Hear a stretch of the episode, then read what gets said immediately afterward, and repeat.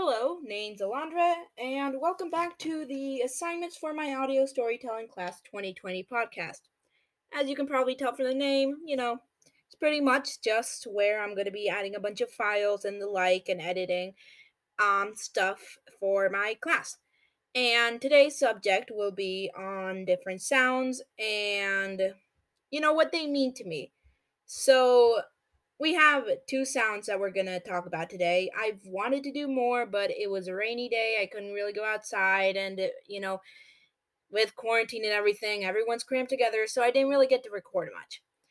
Um, so, but don't worry, we'll have plenty of content considering that I talk a lot, as you can probably tell by now. So, you know, we'll start up with the first sound, which is the sound of, you know, markers just me drawing with markers. So, you know, here's the sound.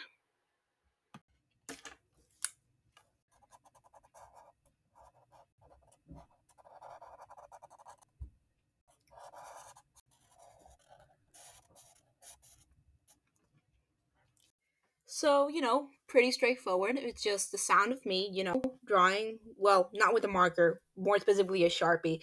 Actually, believe it or not, the sounds are slightly different. I would know because I listen to them a lot. Um, that given the fact that I personally do draw a lot, I draw quite a bit. It's um one of my passions. Probably not something I do for a job, maybe, but definitely something I'd like to do in the future to keep up doing. You know, maybe even make some side money off of it. But yeah, that sound has a lot of um I don't know, just that's a sound of relaxation and sometimes a lot of stress at the same time, you know. So that sound is important to me in general.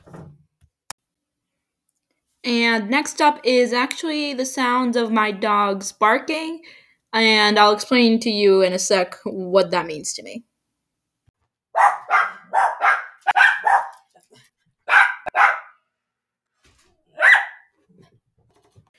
Okay, so the sound of dogs barking might seem like a weird choice, but essentially the reason why I chose that sound is because, quite frankly, that sound reminds me of my dogs. It's not necessarily the first thing that reminds me of my dogs. Um, the first thing I think of when I think of my dogs, um, sensory wise, would probably be um, their smell.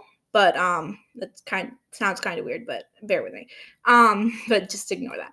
Um, but essentially, yeah. Uh,